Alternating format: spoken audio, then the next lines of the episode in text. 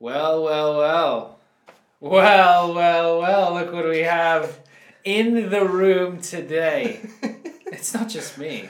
I mean, I am here. But you see these chuckling boys to my left? You'll know who they are. You'll know who they are well before the end of the next 45 minutes to an hour, depending on how sick I get of them and how quickly. Ladies and gentlemen, very special guest today. I have my bandmates. Wow, guys. Thanks, dude. Thanks for having us. How exciting! I just want to say, like, I've been watching. So this is Elliot. Elliot plays guitar in my band, The Nish. That's Liam. Hi, Liam. Hello. How are you? I'm very good. Thank you for having us, Sheldon. Thank you, dude. Loyal Wild listeners. Yeah. How are you, Elliot? Sorry, dude. I'm really good. I'm a big fan of the podcast. I think we've been trying to get on this for... How long have we been trying to get on the podcast for? Fucking ages. You've been on the podcast. At least The Nish, months. We used to have the Nish episodes, and then on Nish episode 1, at the very last 10 minutes, we had Elliot. Yeah, we had everybody. And we had everybody on the podcast. Do you remember that? But I think you've sort of just stepped into a whole new era of podcasting and your TikToks. You know... I think you've got more success on YouTube Shorts, but I've really been enjoying your short form content. Thank you. I have been trying. You know, these people will know these are my followers. Mm. These are my fans. These are people who will ride and die for something like myself. You guys know. So I want us all to go on this journey together. We're gonna have some laughs. We're gonna have some tears. We're gonna have some fun. There's gonna be heartache. There's gonna be drama, passion, love, lust, energy. But it's going to be fun, and it's going to be good, and it's going to be healing and therapeutic. Yeah. So Liam is correct, right? So I'll give you some context. I now do this, but there was a stage where you and I did a podcast together, Liam. Do you remember that? Yeah, we had about 5 or 6 episodes. They were really good too. Mm. I remember the best one was about spiders. You were working at a pet shop, or you used to work at a pet shop, and you were talking about how you used to clean out spider cages. Yeah. It's fucked. Didn't like it. I remember that podcast. It was a good podcast. So, Liam, Elliot, and I are in a band together. We're in a band called The Nish. And you know what, guys? I think this is going to be a good thing for us to maybe watch back in a few years. It'll just be us. It'll be like a time capsule. Yeah. Where would, actually, 5 years from now, where are you going to be, Liam? Think about it realistically. 5 years from now, you'll be 39? Mentally, I'll be probably done, I think. I'll be cooked. Cool. 5 years from time. I think it's hard to say. Like, if I go in the past, think how old was I 5 years ago? 22. So I would have been at uni. Oh, I would have been like second or third year university, I think. Damn. Yeah, and my very first degree, going to shoots for the first time. First degree. Yeah. Ooh, he's educated. Mm. He's edumacated. I think I was going out to schools for the first time. I was a teacher, by the way. I'm not just going to schools for fun. But I was just like at the back of the room, sort of observing on crack, having grade 7 kids from rough areas of Brisbane bully me. So, you know, I like to think in 5 years' time, not a lot would be different. But if you think about 5 years ago, a lot has changed. So I suppose if you look at the same sort of pattern, it's going to be quite different in 5 years' time. Do you see yourself being in any particular position or having anything specific in life that's going to be different? Job-wise? Money-wise? I think so. Money-wise? I think teenager to early 20s is a big jump, and then you're sort of just in limbo land for a little while. And I think late 20s into early 30s is another big jump again.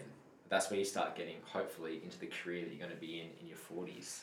If you've got nothing going on in your early 30s, mid-30s, it's probably red alarm bells. Yeah, that's true. I think you should be well and truly into your career by your mid-20s. I'm sorry to say this, guys, but... I mean, ideally, most people don't have that luxury, though. Most people fuck about in their 20s because they can't get to where they want to be yet.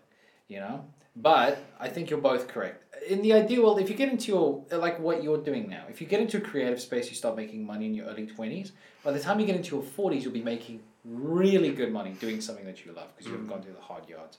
But Liam is correct in the sense of if you do not have anything happening in your late 20s, early 30s, you'll be a loser for the rest of your life. You're right. Without a doubt, dude. No offense, guys. Any family members that I know that are losers, if they were lazy in their 20s and they started out their 30s like still being a laborer or something like that, chances are you're not gonna end up getting rich. You're gonna walk past fancy sports cards, take a photo of it on your phone and go post it on Facebook and go, my future girl. Well, I think you can make a lot of money doing labor.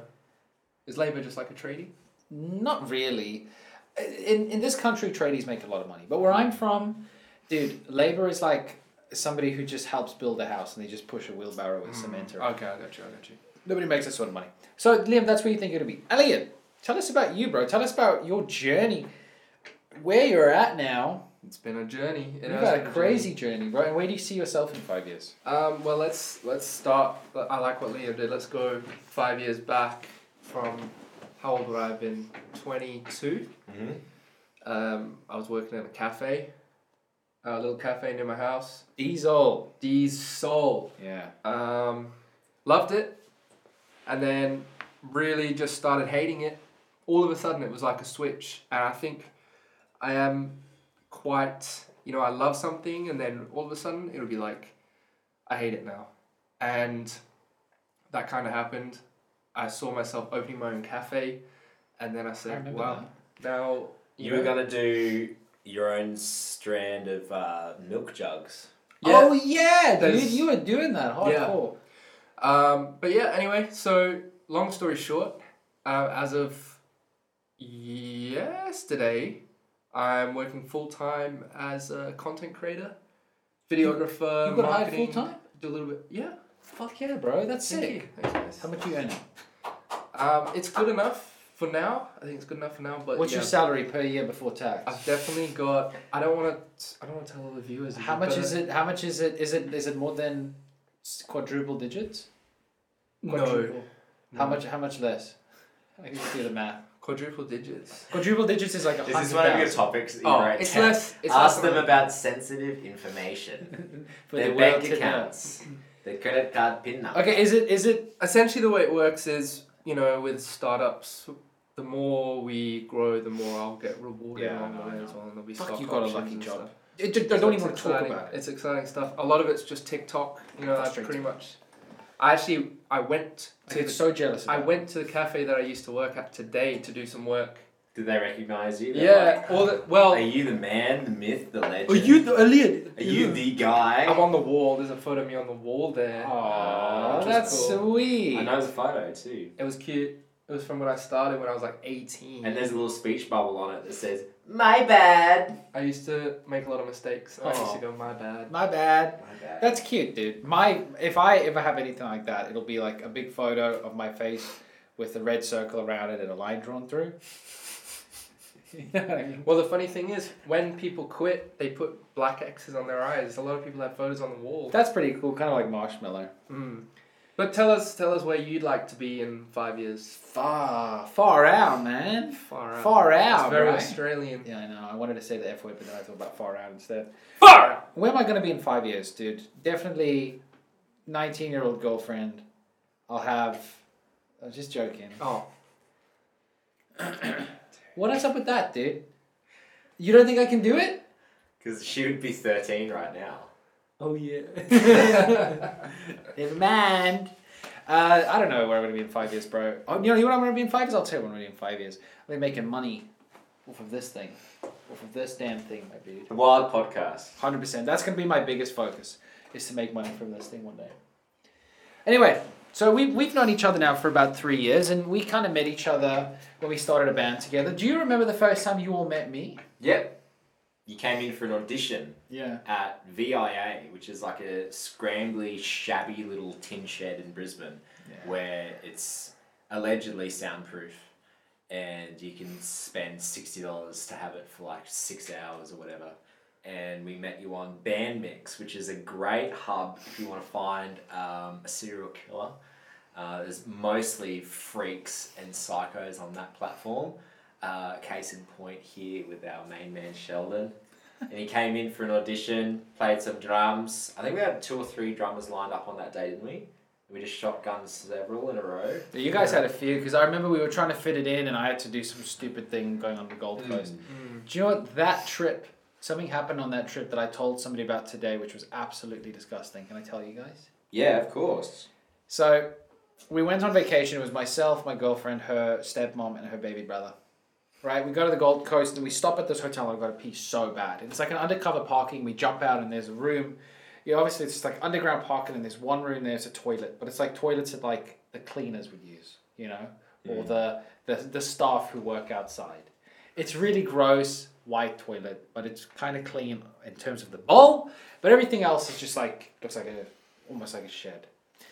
And I go, I really need to pee. I don't know how long it's going to take us to get up there. I really need to go pee.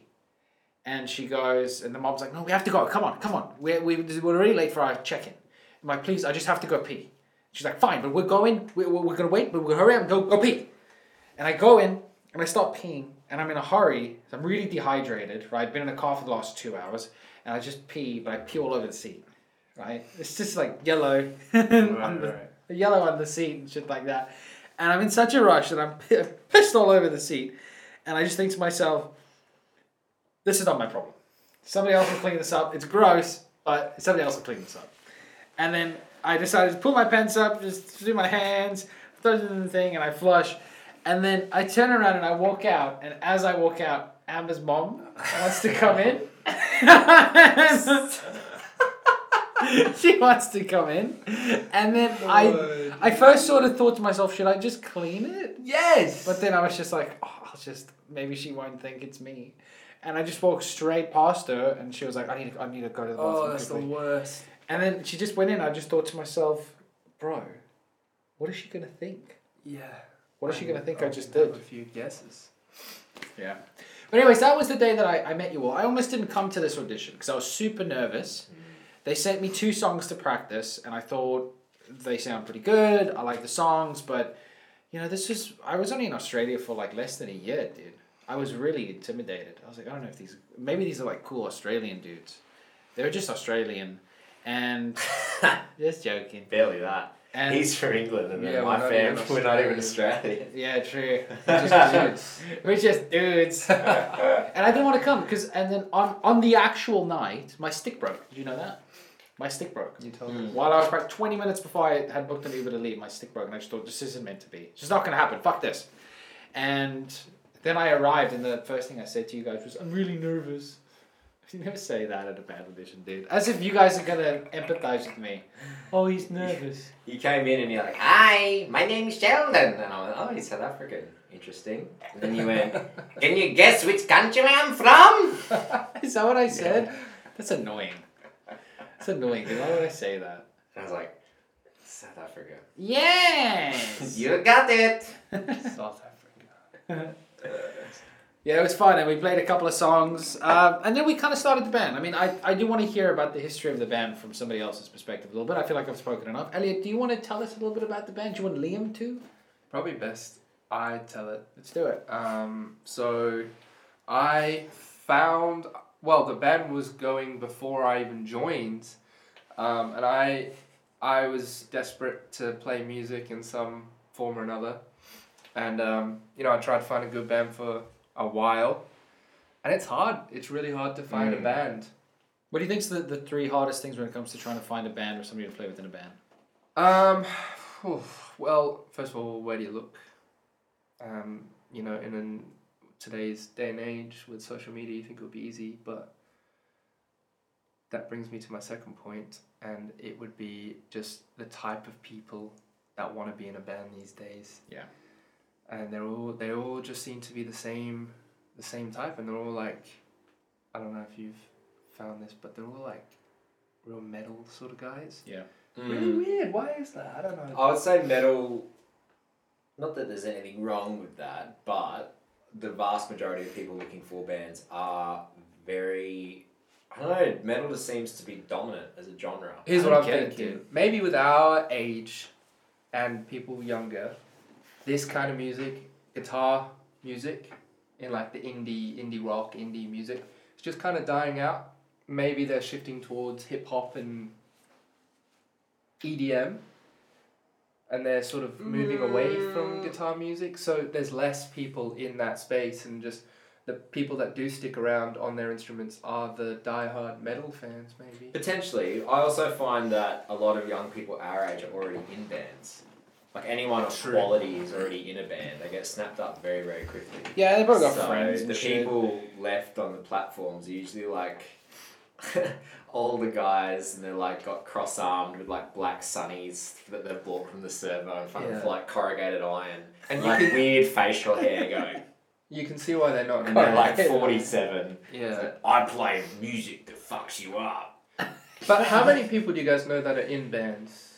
I don't know, you guys. Without being like, without just meeting other bands, like how many people do you actually know as a friend? Without meeting them in the scene. Yeah, the only people I know from bands are in people I've met through the scene.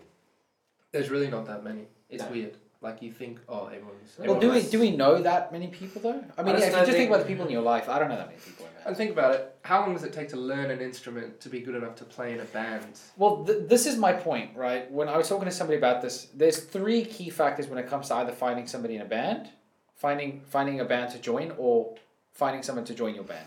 The first is they have to like relatively the same music as you. Just so that you can all play towards the same goal to some extent. Number two, they have to be as good or better at playing their instrument than you are at yours. Because if I play drums, let's say, really shit, and... I really called the joke, right? So let's say I play drums really shit and Liam plays his guitar really good. It's going to be very hard for him to learn how to. It's going to be hard for him to play with me in a good and organic way. And third, and most importantly to me, is you got to find people that you can actually just talk to and hang out with.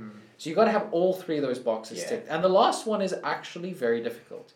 We've been in a band for a while. We auditioned a variety of different people, and we struggled. There's been tons. It's either they're really good at their instrument, but they're socially awkward, and it's just like when we were doing auditions, it was just the cat, dude. Continue. Someone's cat's desperately trying to get in. And now there's good shit going on in here. Yeah, now that the door's open, she's just gonna walk away. Didn't want it that bad. It's just those three. Sorry, you were saying? They're either really good at their... Because when we used to do auditions, we would purposefully do two things. We would obviously do the jam. Or we'd do three things. We would ask them to rehearse a song, and we would play that song as a group. Then we would throw a song at them that's easy to learn, but we hadn't given it to them beforehand, and just sort of have a jam around and see if they're able to do that. And then there was always the social element of it. We would go out to the patio, and we might get pizzas or beers or nibbles, and we might just have a chat about something else. Nibbles. And it's hard to get someone to pass all three. Yeah, true. This is how cheap Liam is. We once had a guy come, and he drove for an hour and 20 minutes to get there. And he gets in, Liam, and he's so I'm so hungry. And Liam got so annoyed, I could see him look around oh, I've got to fucking feed this guy. And he came down with a plate of 11 pretzels to share between the four of us. Do you remember that, bro? Unreal, this guy. It's not divisible by four either, so fuck me off.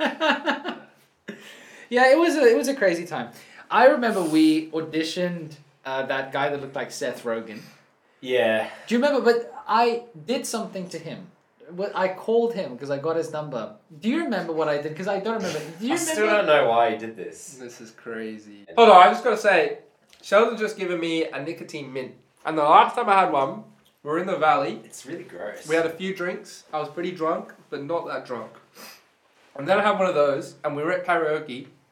And my name got called up just as I put it in my mouth. And I thought, well, I've got to sing. I better just chomp down and swallow it. But... that releases all the nicotine in one go. Yeah. So as soon as I got off stage, dude, my head was a washing machine. That was fun. And I said to my girlfriend, I gotta go. I vomited twice just walking. You're lying. Yeah. You vomited from those things. I was so sick. They are very strong, those things, dude. But these are the 2 milligrams. Another one. No, these are the 2 milligrams. These are the weaker ones. So just keep an eye on me. Okay. We'll look after you, Ellie. Don't worry. Okay, what were you saying before we got really interrupted? So, when we audition people, they're auditioning us as much as we're auditioning them. Imagine you're trying to find the right type of people to come and join your band, right? So, you're rocking up to someone else's space. You're all heads on a swivel. Ellie, you might be able to talk to this after. You're going, who are these guys? What are they like? Same sort of thing. Are they like mine or whatever? So I was always very conscious of that. So I wanted to present us in the most professional, nice way possible. Like I said, we thought about what songs that they were going to audition. We made sure that the room was tidy. We even shouted them dinner sometimes. And the place that we were rehearsing at the time was a bit difficult to find. So we exchanged phone numbers and I gave him a detailed list of instructions on how to get there, even in the case that he got lost. This was on a communal group chat that we shared the phone numbers. So Sheldon also saw this. And while I'm trying to direct him to the rehearsal space, Sheldon rang him about 12 times, pretending to be an overseas scammer. trying to sell him like life insurance and stuff like that. And then when he got there, he was like, sorry bro, I was trying to return your calls, but I just get totally...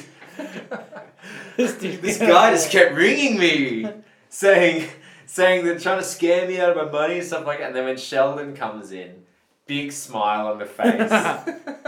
Trouble with your phone tonight, hey?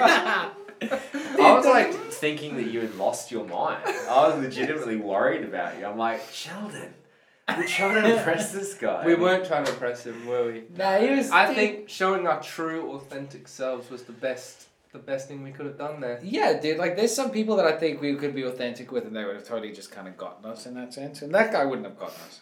I don't think so. Yeah, when he figured out it was you, he was just sort of like, oh.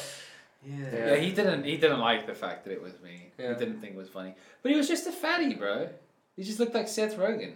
Yeah, there was a lot of people that you just go, like, that has to visually fit the band as well. That's another thing as well. Yeah. Like, it can't, like, you could have someone like-minded, likes the same music as you do, plays the instrument well, you can have a chat with them. But if they're, like, crazy different age, if they've got a different aesthetic, different vibe, like it just... If they're overweight, bro, the worst thing is if somebody would turn up and they're overweight. Mm. I'd hate it. The worst thing. Below a 7 out of 10. Yeah, dude, I wouldn't want that. Because we're all like... We're decent... 5, 10s. Well, we're decent looking fellas, right? We're all decent looking dudes. If you wouldn't look at us and go, oh. Yeah. Now hopefully. Imagine if we had like a bassist that would come in and he's just ugly. I wouldn't want to play with them. I'd be like, bro, you're going to scare away all the women. All the women. I can't. All the women that we get. Yeah. No. We do get as much. I don't agree with that. All that we get. Yeah, disavow what Sheldon said. Sorry, guys. I personally disavow. That's horrible. What Sheldon said. That is a horrible thing to say. But after the gig... what happens is we always get one guy coming up being like, what panel do you use? Oh, and that's interesting that you're actually using the Japanese model of the Gretchen, not the actual English. That's all we get. This is some guy that wants to go music. Sheldon got asked out once. And then she heard your voice. I got asked out twice, dude. I remember there was a...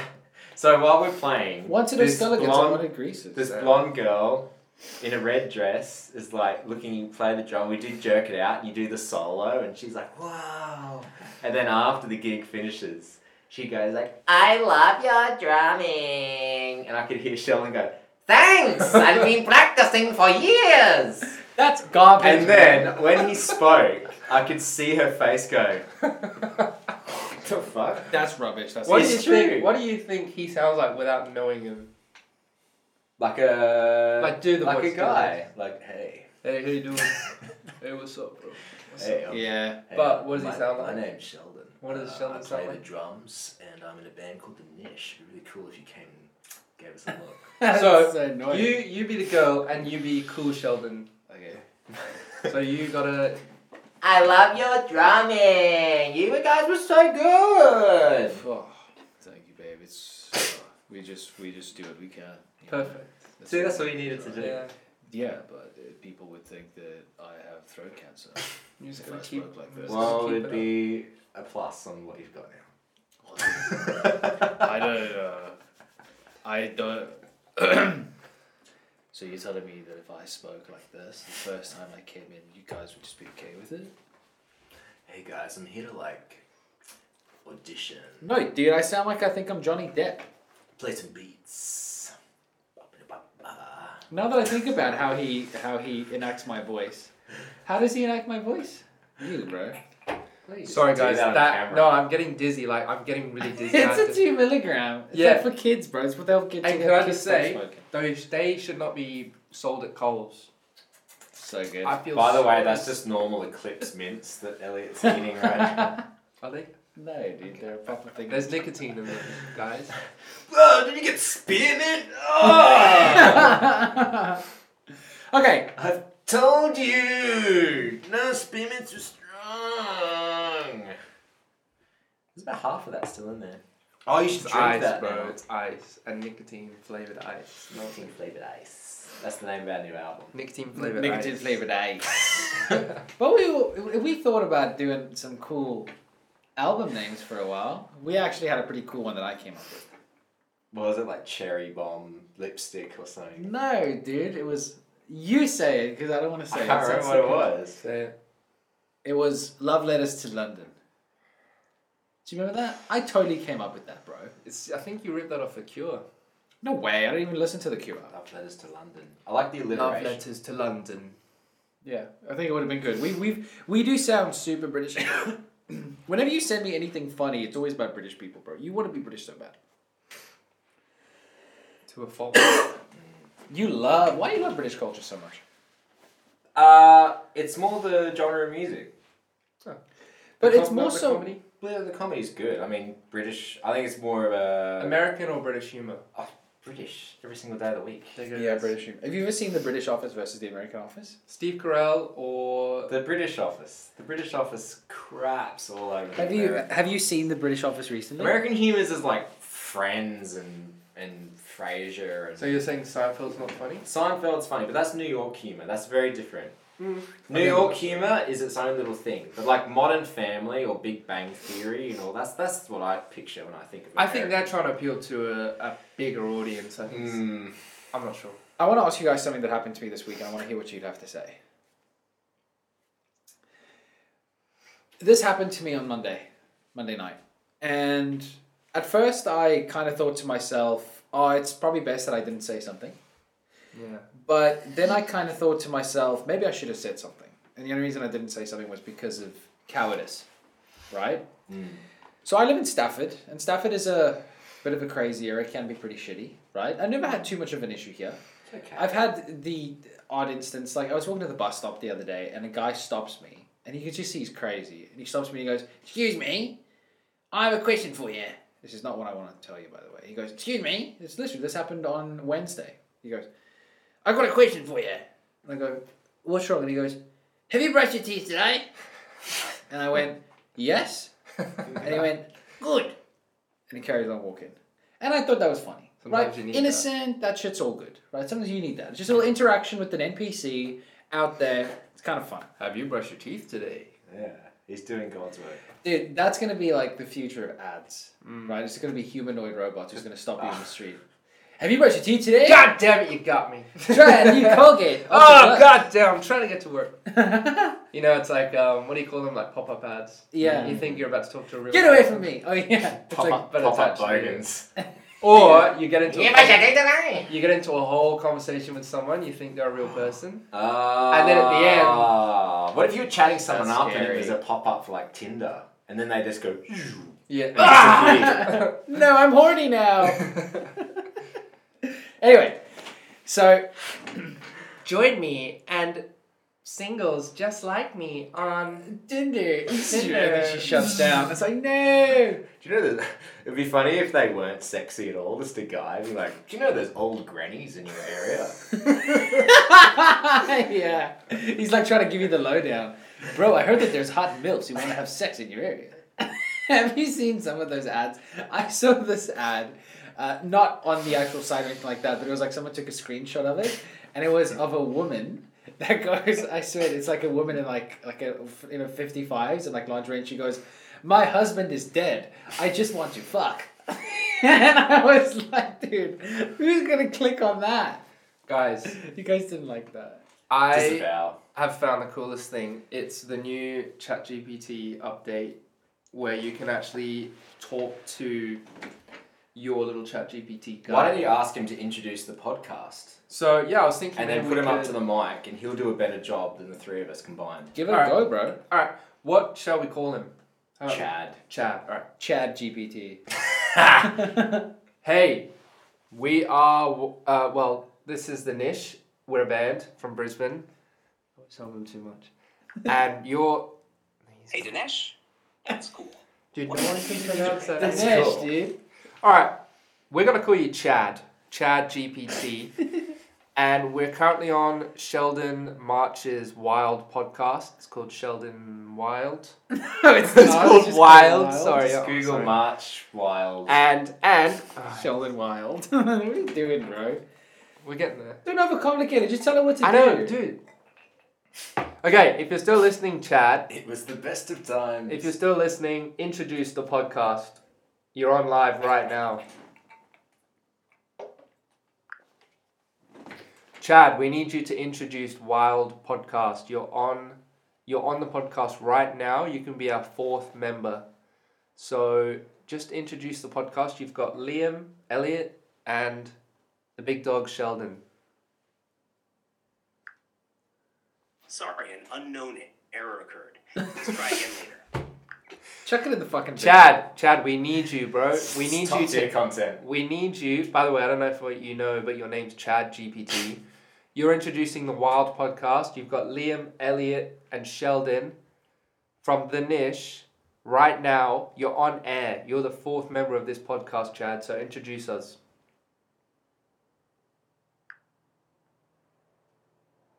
Hey, everyone.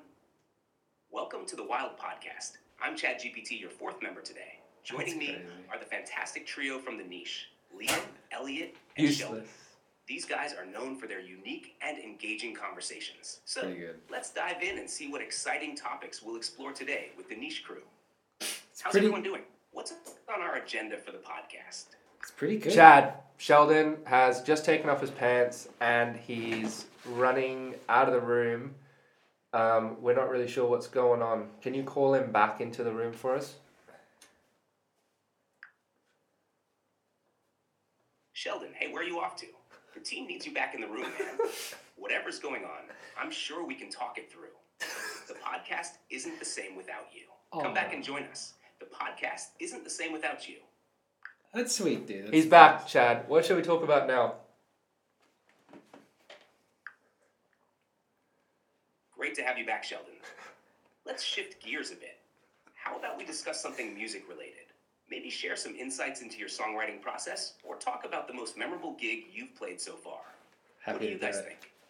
Perfect. Happy to do it. Yeah, we're going to talk about our gig. Liam, would you like to go ahead? Chad, I'm just going to put you on pause for a sec. Bye, ChadGPT. Which gig? We've played so many. Best gig, I think. Let's go around the room and think about our best and worst gig. Chad, what was your favourite gig? Yeah, what was your favourite gig, Robot? Sharing your pick for the best gig can bring out some really interesting stories and perspectives. Piss me off now, guys. Liam, why don't you start? What's your favourite gig memory with the band? What's my favourite?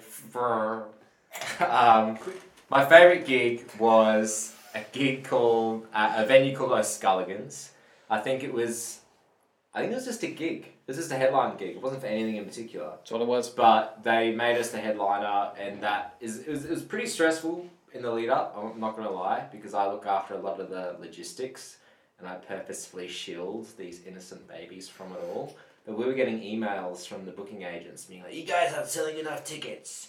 You're going to be in the red. You're going to have to pay me back. Blah, blah, blah, blah, blah. Did they do that? Stuff. Yeah. Fuckers. And O'Scullligan is just like a blank room. They don't even have a back line, anything. And you got to... the venue gets... Sorry, but they get a band. They get an hour's entertainment. And they expect people to come. What do they provide? That sounds like a mix of pressure and excitement, Liam. Headlining at O'Scullligan's must have been a significant moment, especially dealing with all the logistics and the stress of ticket sales. It's impressive how you managed to handle the situation, especially in a venue that required extra effort to set up. What was the atmosphere like during the gig itself? How did it feel when you started playing? Taking over the whole podcast. Dude, tell Chad to shut up. Shut up, Chad! Okay. Put Chad in your pocket. Chad's right. It was a very... it is smart. ...difficult logistical place to set up because other venues, they have people that come there ordinarily. Other venues have at least a drum kit. Whereas O'Scullligan's, no one goes there unless you bring people there. Sometimes. And it's just like a blank room. And it's not even sort of... I mean, it's an interesting room in some ways, but in other ways, it's just a rectangle. Mm-hmm. Whereas Greaser's got like little alley. It's a horrible. O'Scullligan's is just like a room. They try and make it look good, but it's quite difficult. And if there's no one in there, it looks empty. Some venues like King Lear's, you can have like 4 people and it's not too bad. O'Scullligan's, if there's no one in there, yeah, it's too wide. It's like a vacuous, just black hole. That's what she said. But a lot of people came through. I think we sold 2 online tickets, but we ended up having nearly 50 people come there. So that was cool. The venue was pretty packed, and everyone... We played last and had some good bands play with us, so everyone was really into it. And then they had a few drinks by the time we came on, so the response was magic by then. It was fun. And we had a really good bass. India was our bassist for that gig as well. She brought a lot of energy, which was good. Our worst gig ever... Oh... It'd be a tie for the last one we played, or the Mount Tamborine one. There was literally no one there, but the travel to and from and staying overnight at the place was quite fun. So that was quite fun, and it was a very cool venue. It was like a big farmhouse, and there was like big acreage and windmills and stuff. So I was really mad though. Do you remember that day I didn't get any food? Oh yeah, you missed out on dinner. We had a free meal, and I got a whole steak, and I ate it in front of Sean. Yeah, and I had like the best pork belly I've ever had. I had nothing. No, that was a good. Why did I not order food? What was I doing? Oh, you missed, dude! You got a free meal. Oh, do you know what it was? It's because I hadn't drunk alcohol for a while, so I wanted to drink on an empty stomach to feel the buzz and then get food, and I just missed out. You really missed out. The worst gig I'd say was we were supporting another band at Greaser, and they rejigged the stage to their needs, and we were too weak to say that didn't work for us, so we couldn't hear anything. And then their genre was quite different to ours, so they were sort of more moody, bit more American, bit more hard, bit more Radiohead-ish. Who's this? Tragic Me. They're great, but I didn't know that they rejigged the whole stage. Yeah, they had the drums in the middle, and then they were out amongst the people, which was perfect. A good idea, and they were really good.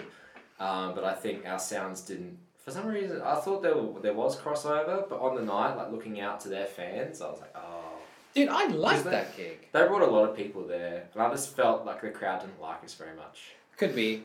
Actually, you're right. Do you remember there was that one drunk guy who kept on screaming? Because usually our super strength, nice about me. Our strength is that we get the crowd on side, no matter where we are. But for some reason, that's one of the only gigs where I felt the crowd didn't like us. Anyway, that's my best and worst. What about you, Elliot? Come back to me. Okay. I'd say my best was by far probably Brightside. Just because of how big that was. And there was a lot of people there. Yes, they weren't all there for us. It was a battle of the bands. But we sounded incredible. I still watch clips of that. And it's amazing. I think we sounded... Full. Me too. We sounded full, and it was just the 3 of us. We were worried because we didn't have a bassist. We just killed it. We just absolutely killed it. We must have played there several times. I can only remember playing there once. It was just the once. We did several rounds. It was just the once. Twice. Because we got through. Yeah, he's right, but... We won the first round. Yeah. Twice. Must have played twice. I don't know if you guys ever played with foldback... Are they foldback speakers? Did we do just a trio twice? Pretty sure. Well, of course we would have. We would have done just a trio the first time. I only remember playing once. I only remember playing once as well. We must have. Yeah. Maybe we've wiped the second one because we lost so bad. It could be. The only thing I remember is the second one is the band that fucking won. Only won because they were wearing silly hats. And a lot of people were like, oh, that's so funny. Oh, I'll vote for them. Yeah, well, how they were judging the winners, you should probably... Popularity contest. Yeah, and it was... You would go in and you'd buy a drink and then you would just put a ticket into like a jar. So whoever brought the most people won, essentially. And these were all like kids, bro. They were like 18, 19, just probably school friends. And we brought everyone to the first round, which is why we won. But then the second round was like a week or two after. And a lot of people go like, bro, I came to your last gig. Like, exactly. I'll come in like a few months' time. Let me know when the next one's on. Exactly. So the second time around, we had just loved ones, I think. We had almost nobody there. Mm. I'd say that was my favourite gig, is the first round at the Brightside, and the worst was probably... It would probably be the time that we played at Greaser and I got my drumstick hooked in that floor tom twice and we had to restart our first song 3 times. That was the Tragic Me one. Was it? No, yeah, it wasn't, because it couldn't have been, because I was in the corner when that happened. The Tragic Me, I was in the middle. Was it our single launch? It would have just been one of our gigs. It would have just been one of our gigs, but that one was bad. Wade was still there. I'm pretty sure Wade was still playing with us. Must have been just a gig at Greece. It was just the late call-in ones. Yeah. Was it the one where we did 3 shows in one night? No, that was New Year's. Can I also say the worst gig, in my opinion, is Hotel Carrington? God, that doesn't even count. We were so drunk. Which one was that? We were so drunk. That was New Year's, wasn't it? So we played, for those of you that don't know, which would be everyone except these 3 people, we had 3 gigs in one night. We had... King Lear's, 2 Greaser, 2 Hotel Carrington. Boom, boom, boom. And we had to run from one venue to another. And I'm pretty sure by the... Like we had 1 drink before a show just to loosen up. But then after the gig, you might have like a celebratory, like, hey, that was a good show, let's have a drink. By the end of it, I think... We were expecting Hotel Carrington to be a lot more of a thing because our set was going to be over... the year, because it was New Year's Eve. Oh, yeah. And it was going to be like, oh, that's so cool. Like, there'll be so many people out in the valley, and our set will have the moment where we go into the new year. Like, we could do, like, a thing on stage. That'd be so cool. Guys, it was completely dead. There was no one. No one there. Literally no one. Like, we were in I think everyone went to the toilet, and we were playing to nobody. Like, we could have stopped and it wouldn't have made a difference. Well, there was also a long wait between them. There was, like, a DJ on and they were unpacking or something. And there was a wait. Guys that played, like, the Doctor Who intro. Yeah, and we just drank. I just remember, I think we had shots at one point. Yeah, so it was New Year's, we partied. Who cares? I think our set at Greaser finished at 10 and then we weren't on for another 2 hours or so, and we were just sitting in an empty venue. And so we just decided to have a few drinks.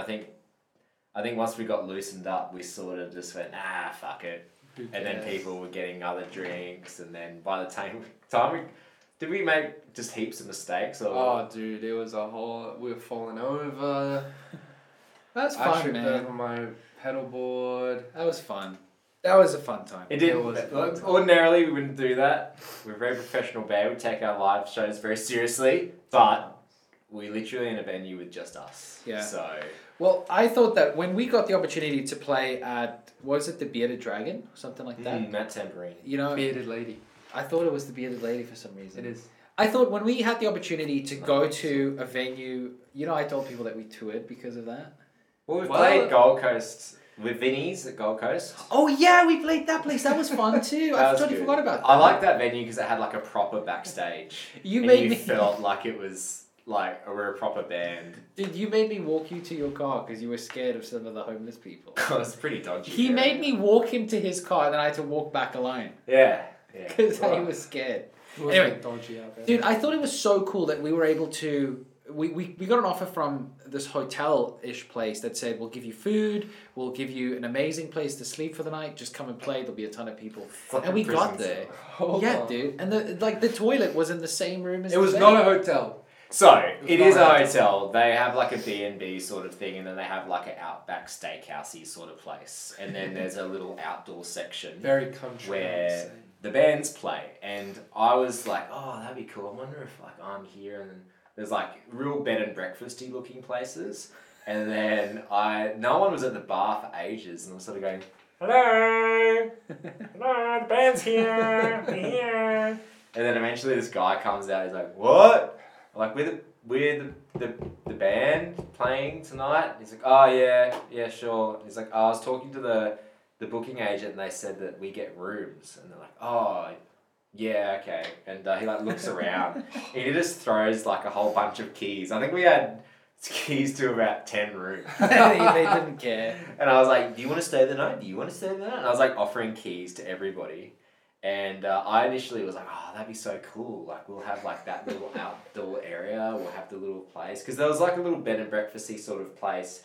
And then it had, like, a little garden with the little pressed iron, little seats and stuff with a little, what do you call it, arbitrum sort of little hut. I'm like, oh, that's nice. And then, no. You guys are at the back. And then out the back, it's literally, like, a prison cell. It was terrible. It was a demountable with linoleum floors that are like a millimetre thick, peeling up at the sides. And you walk in, you're like, metal doors. And you open it up, and it's like a school bunk bed on wire. And you get about 30 centimetres of space, and then there's like a little potty. Yeah, that was and it. Like a little locker as well. Yeah, like a prison cell. Like if you look up, like a... It was literally like long and thin, like enough to sort of just like one of those Japanese pod hotels. Like you just kind of go into it in the evening, and then you just wake up again.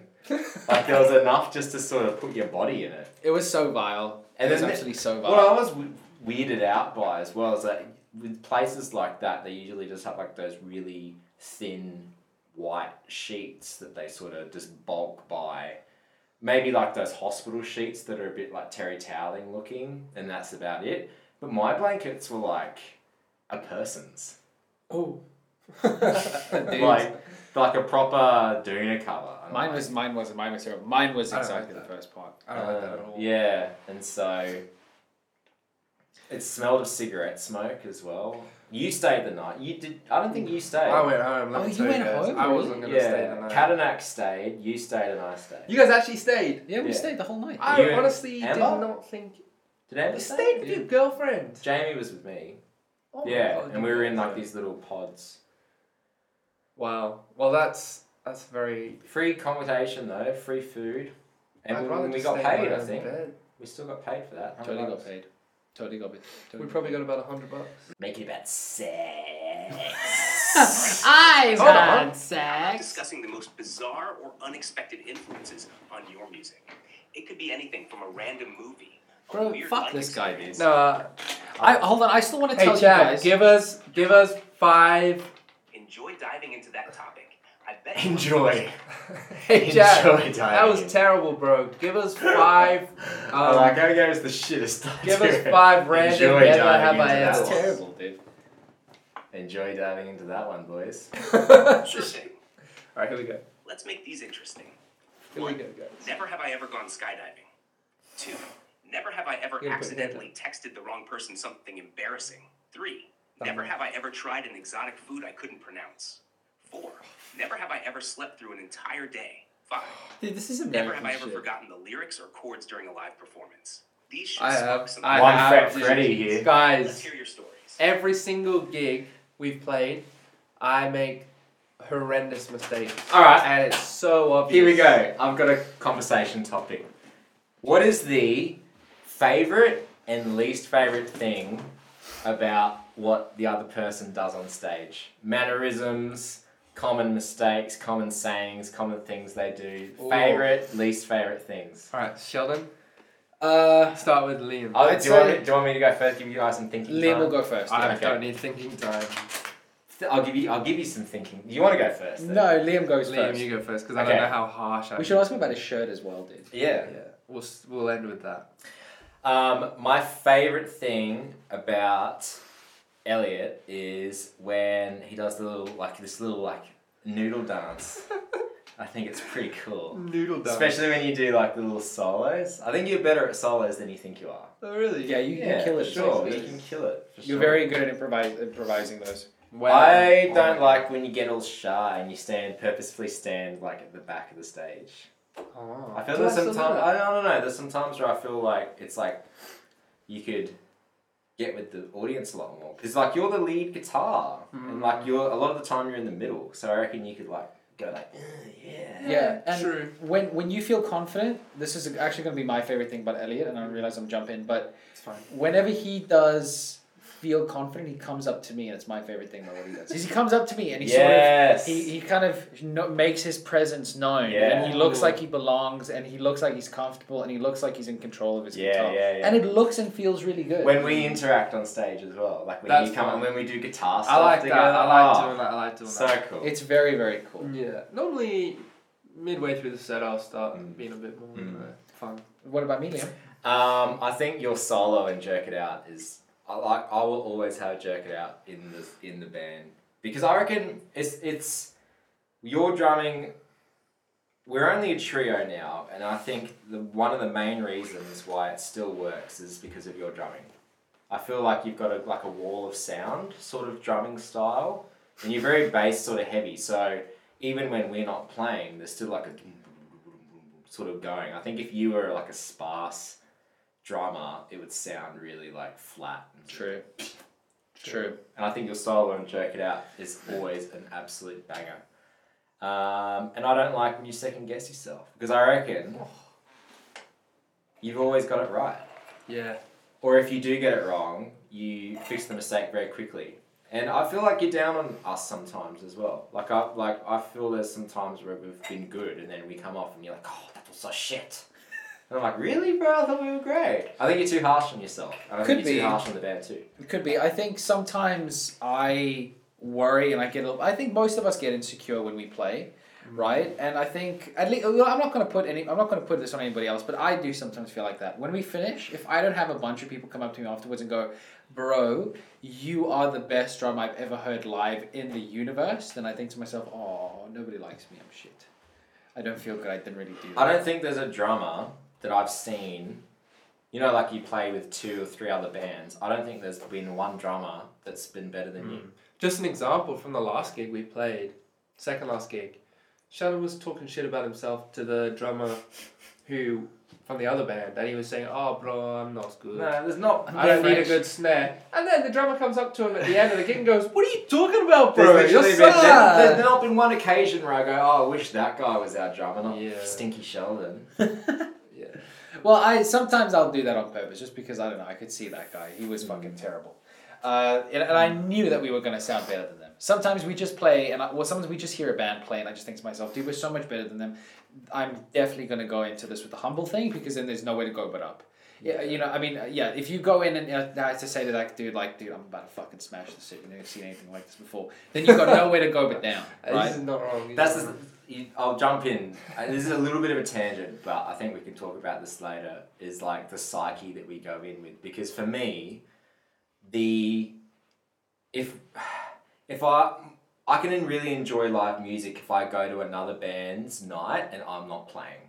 Some of the best gigs that I've been to, like local gigs, whether it be Tragic Me or Monsters Up North or the guys that we really like and enjoy, The Nish aren't playing, because I can just sort of look at it.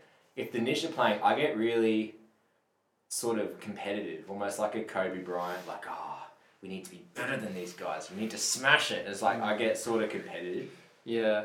I think that's one of my negatives about Liam. He's too competitive.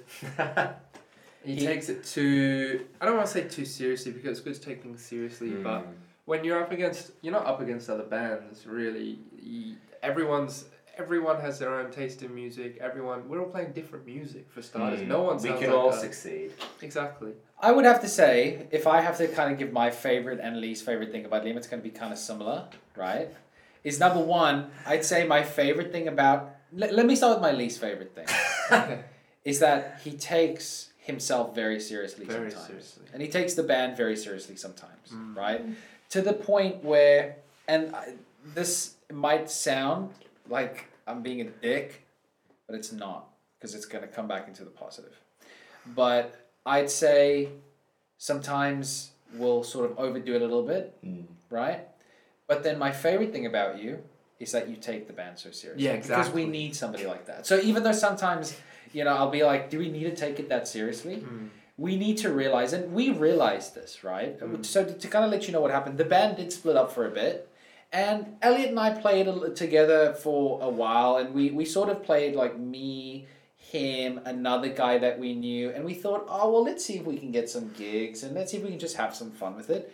And bro, how quickly did we just fall flat on our faces? Because we did not have Liam in the band. So it was generally at that moment where I kind of thought to myself, I'd been giving him so much shit about the amount of stuff that he does, the amount of, in my eyes at that time, and I don't feel that way anymore, but at that time I thought the amount of control Liam tries to take over the band. But then as soon as that wasn't present, we were all just fucked. And we just sort of realized, we're like, bro, Liam wasn't trying to take control. He was trying to push the band forward because nobody else was doing it. And we tried it. We tried to delegate work between like you, me, whoever else it was. And we just didn't do it. But Liam would have done it. Liam is the one who has gotten us those gigs. Liam is the one who's organized the last two gigs we've played and who's organized the next one. Liam's the one who's organized the radio show that we were on either by himself or together. Liam has done all those things. And so, it's not just the big things, it's the little things too. Of course. So back in the day, I would have said that my least favorite thing was how I felt you took the band too seriously. But now, we'd be nowhere without that. Generally wouldn't be anywhere. But it's just your personality. It's just the way that you like to do it. You've got that thing about you where you want to... I don't get enjoyment from fun things.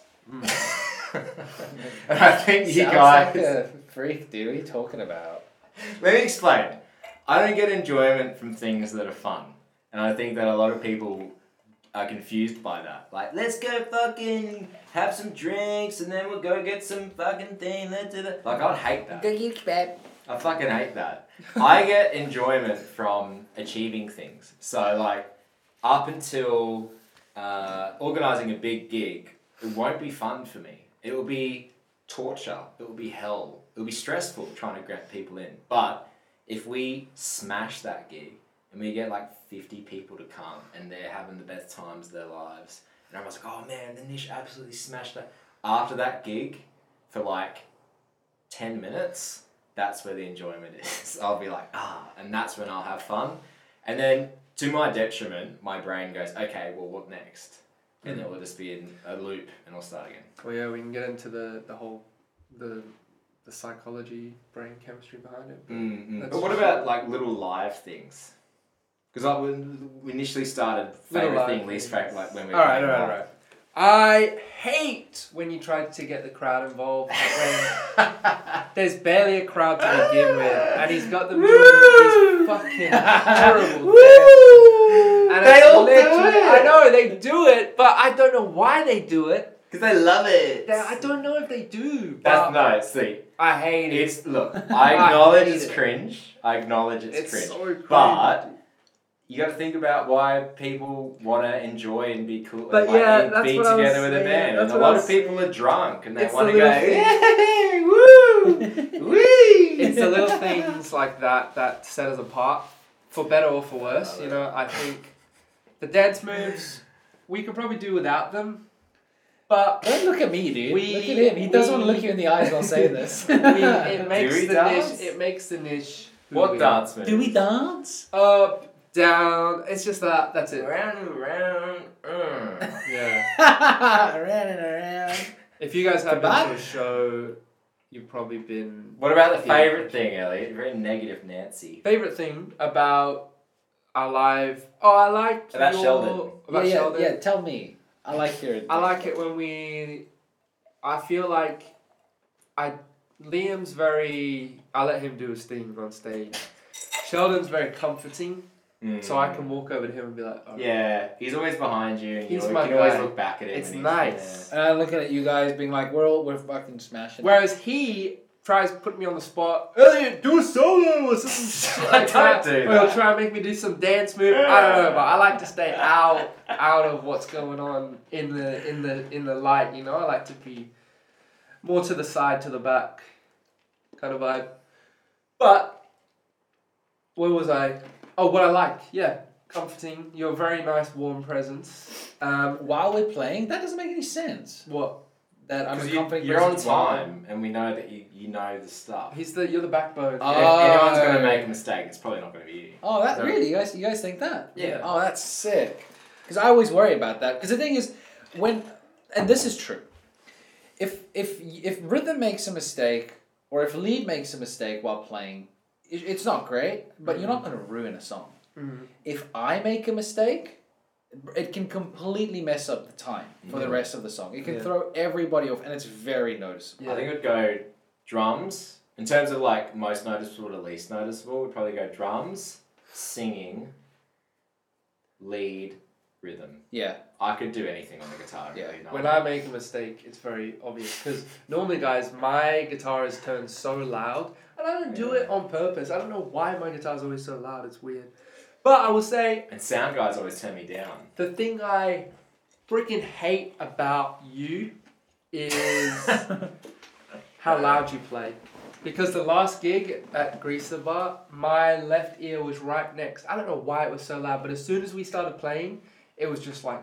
cymbals. And it was the loudest I've ever heard anything. And my ear has not recovered. Like, it feels... like, it honestly feels dead. I think it can be a good thing about Sheldon though, because sometimes if we're in a shitty venue with a shitty kit, we at least know that Sheldon's gonna fill that. Because sometimes with a shitty kit, with a band with a shitty kit, it can sound like the bass drum can sound like someone just slapping a wet fish. Just be like, yeah. Dude, I think that the loudness, I don't know where that comes from, but I do struggle to kind of, I don't know, it's just how I have to do it. I have no one. It's like Animal from the Muppets. Yeah. You should get some wire drum, you know, those little... Yeah, they probably sound like normal. Like jazz. Drums, yeah. Cancel it out. No, I don't think I'd be able to do that. Yeah. Okay, I'm totally with you. I don't know what my favorite thing would be about you and what my least favorite thing would be about you. Well, let me kind of... I just want to comment on this, right? I like what Liam wears. I also like what he wears, right? I think you wore something once that I made fun of you about, where you wore that knitted tie. Oh, I didn't like that. The knitted ties are cool. I don't like that. It's not cool. I like the most... If you wear it ironically...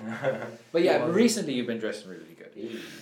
But think about this from a mistake perspective. Do you remember when we played at O'Scullligan's? Excuse me. And I stopped playing halfway through, or I stopped playing about 16 counts before the end of our first song. I completely stopped, and it was the most embarrassing moment of my life. Because I had just miscounted, and Liam is really good. This is one of my other favorite things. I actually should have brought this up, was how he always makes sure that when I need to be prompted, he prompts me.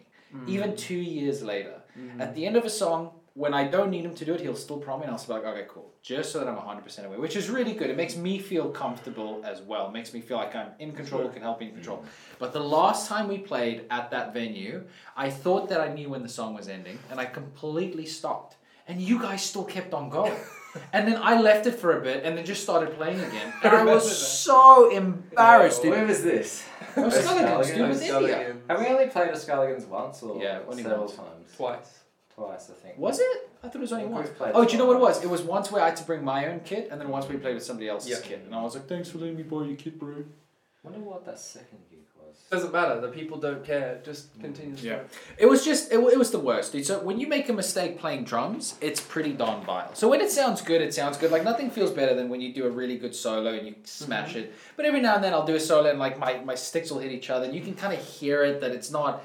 completely in synchronization, and I just want to be sick. Anyway, we've had some fun gigs. I try, like, another thing. You guys don't see this, but I try so hard not to make mistakes and to know the songs inside out. Like, learning the new song, like, getting the lyrics right.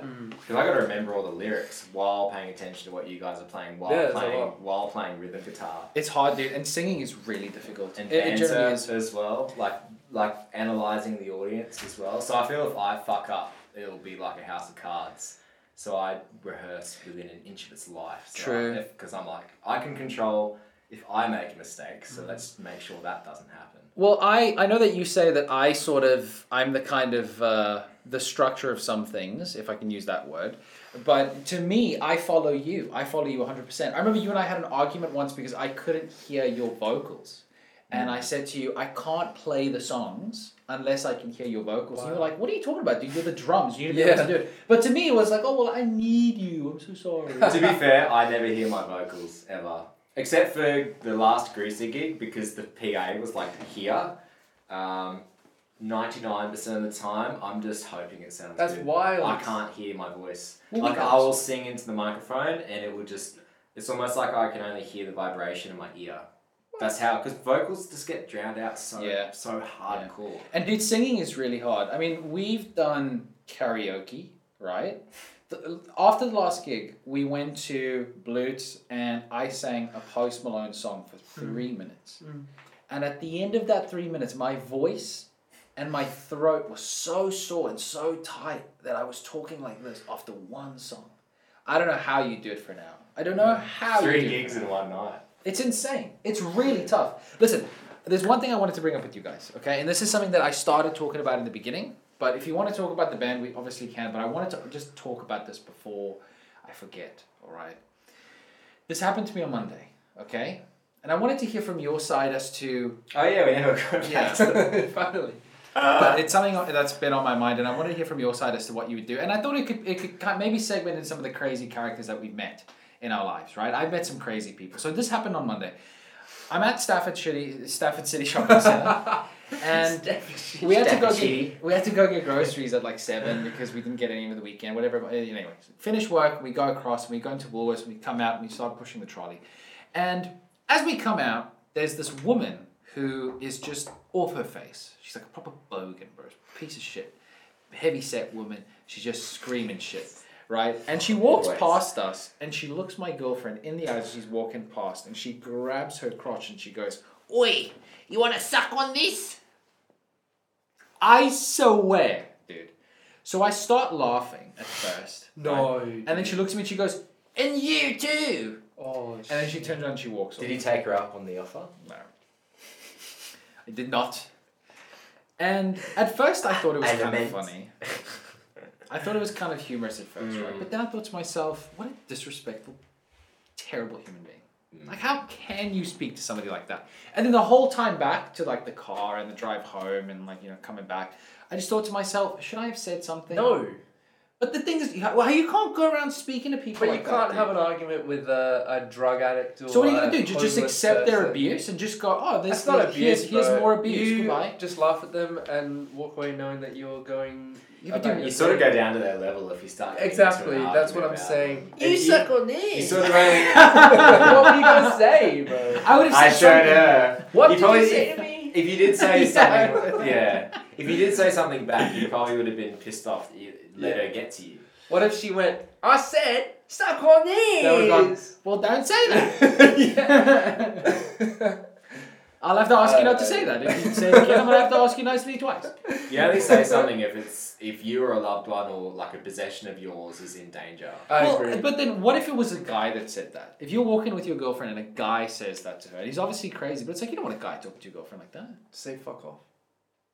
True. It's probably as easy as that, isn't it? Why, like... Fuck off. But if he walks up to her and gets in her face, that's what... Oh, yeah, dude, that's, you know, then I'll probably punch out a motherfucker. I've met some crazy people, right? What was that? Nothing. I would like to hear from both of your sides.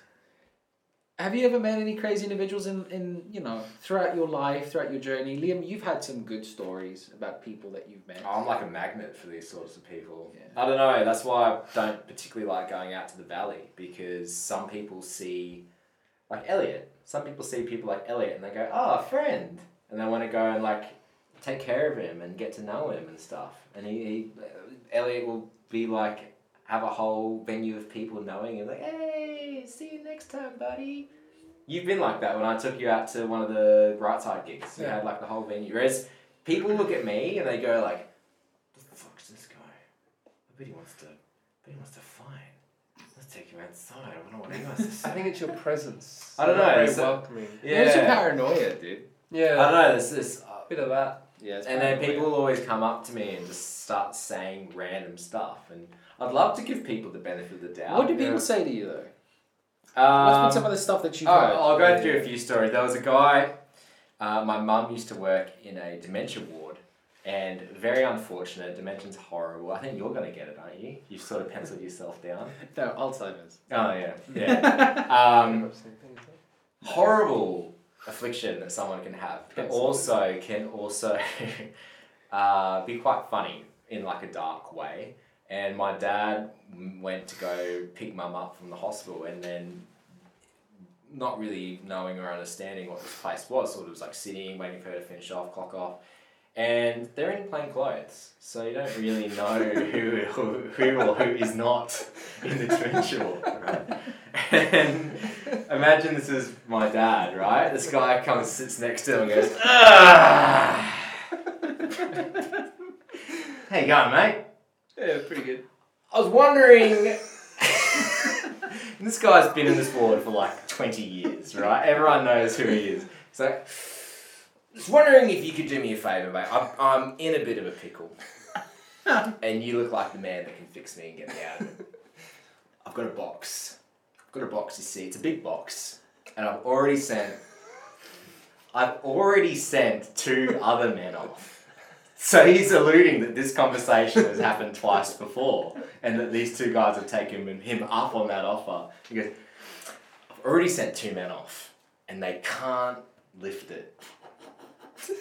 They can't take it, and that box is still there. And I'm not very happy about it. So I need you to go right now. I need you to meet up with these guys. I need you to take this box. It's this box, you see, very important to me. I need you to bring it back here. And then while he's saying this, like a nurse comes like, come with me, sir. Come on. And he's like, but I need to tell him. And he's like getting taken. And my dad's like, the fuck's going on here? So, plain clothes. I had a guy, I was at some traffic lights, and this crazy guy looked like he was on meth, like, he looked crazy. Just runs up to my car and tries to get in. Oh, no way. I had a guy try to kill me the other day because he was going like 100 in a school zone. But actually, can I finish? You paused. The only reason he couldn't get in was because I've got child lock. Like, the door's just locked and I can't turn it off. Oh, thank goodness, dude. So you would have turned it off. I just drove off. Must be a hit with the ladies when they try and get out. Dude. It's bad. Mm. But he was going, this guy behind me, same sort of situation. He was going like 100 in a school zone, and I'm going 40 because it's a school zone during the time. And he comes up behind me, and he's going in the mirror. So to be a dick, I go down to like 5. Yeah, that's so brave. And I go like this. Brave, dude, he's in a car. And he's like trying to go like this, like around me. That's awesome. And then, but then he goes, and finally gets off on the wrong side of the road. I'm like, wow, that guy's off his face.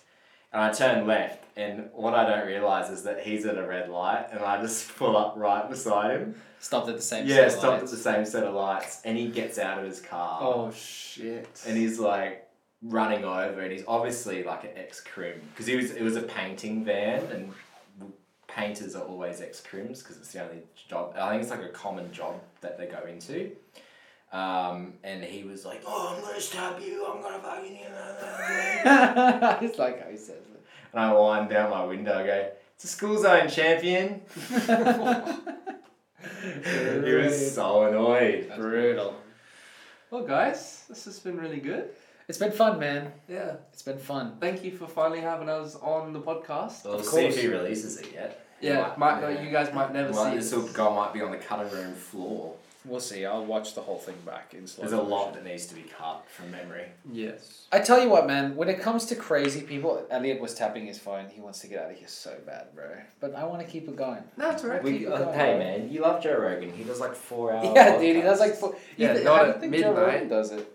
I can get Chad to sign us off if you guys like. Yes. He'll sign us off. That'd be perfect. Yeah, let's do Chad. Chad, you can sign... Have Chad sign us off, bro. All right, chat. Oh, sorry guys, hold on. Okay, Chad, we are finishing up the podcast. Would you do the honors and sign us off in a really gay way? Disavow. Is there any way to do it? Of course, here we go. Thank you, everyone, for tuning in to this episode of the Wild Podcast with The Nish, Liam, Elliot, Sheldon, and myself, ChatGPT. Thank you, everyone, for tuning into the Wild Podcast with The Nish. It's been an absolute blast chatting with Liam, Elliot, and Sheldon. He's doubling up. Hold on. Sorry, guys. That wasn't gay enough, Chad. Make it gayer, bro. Remember to keep embracing the unique and wonderful in every aspect of life. Stay fabulous and keep rocking in the most awesome way possible. That's all I do. And stay fabulous in everything you do. Until next time, this is ChatGPT signing off. Catch you next time for more fun and intriguing conversations. Okay. Keep shining bright, everyone. All right. Keep shining bright, everyone. It's too gay now, Chad. Keep shining bright, Chad. We love you. I love that. Keep shining bright. Keep shining. Doubles down. Thanks for having me on the show. Keep shining bright, everyone. It's been great being part of your podcast. Much love and keep rocking out there. Cheers. He doesn't know when to finish. Alrighty, guys. I had fun. Did you all have fun? Yeah. Yeah. That was good. Thanks for having us. That was really good. Thank you all for taking the time. I mean, I know it's pretty late. It's a Friday, you know, everybody's had some things to do and it's been a busy week. Oh, you didn't ask me about shit. Well, let's do it, dude. It's a beautiful show. Are we still recording? Of course we are. Okay. This is my shirt that I'm wearing. Hang on. Stand up. Swap places with me. This is made custom. One of a kind. Unreal. No way. By who? Jamie. So, these are my childhood toys. That's wow. Rubbish. What?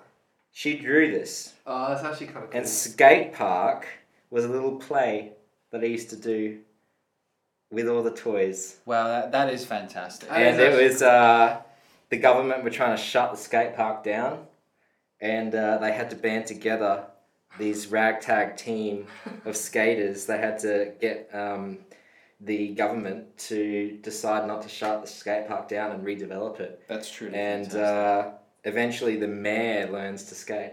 Wow. That was pretty cool. Unreal. So, she thought that was pretty funny. So, these toys, still around, she put them all in a thing. Don't tell us it's not recording. He's joking. Sheldon! Dude, you can't trust this guy. It would have shut down somewhere, I don't know where. It could have shut down like 20 minutes ago. Did you even put an SD card in? Yeah. So it would have recorded. It's still really hot. And we're still going, dude, so we can still sign it off. So there you go. So she took a photo of it, turned it into a cartoon. So that's what it is. Amazing. Everybody, thank you very much for joining. We'll see you on the next one. You need a camera with an internal fan like an FX30. It's so hot, isn't it?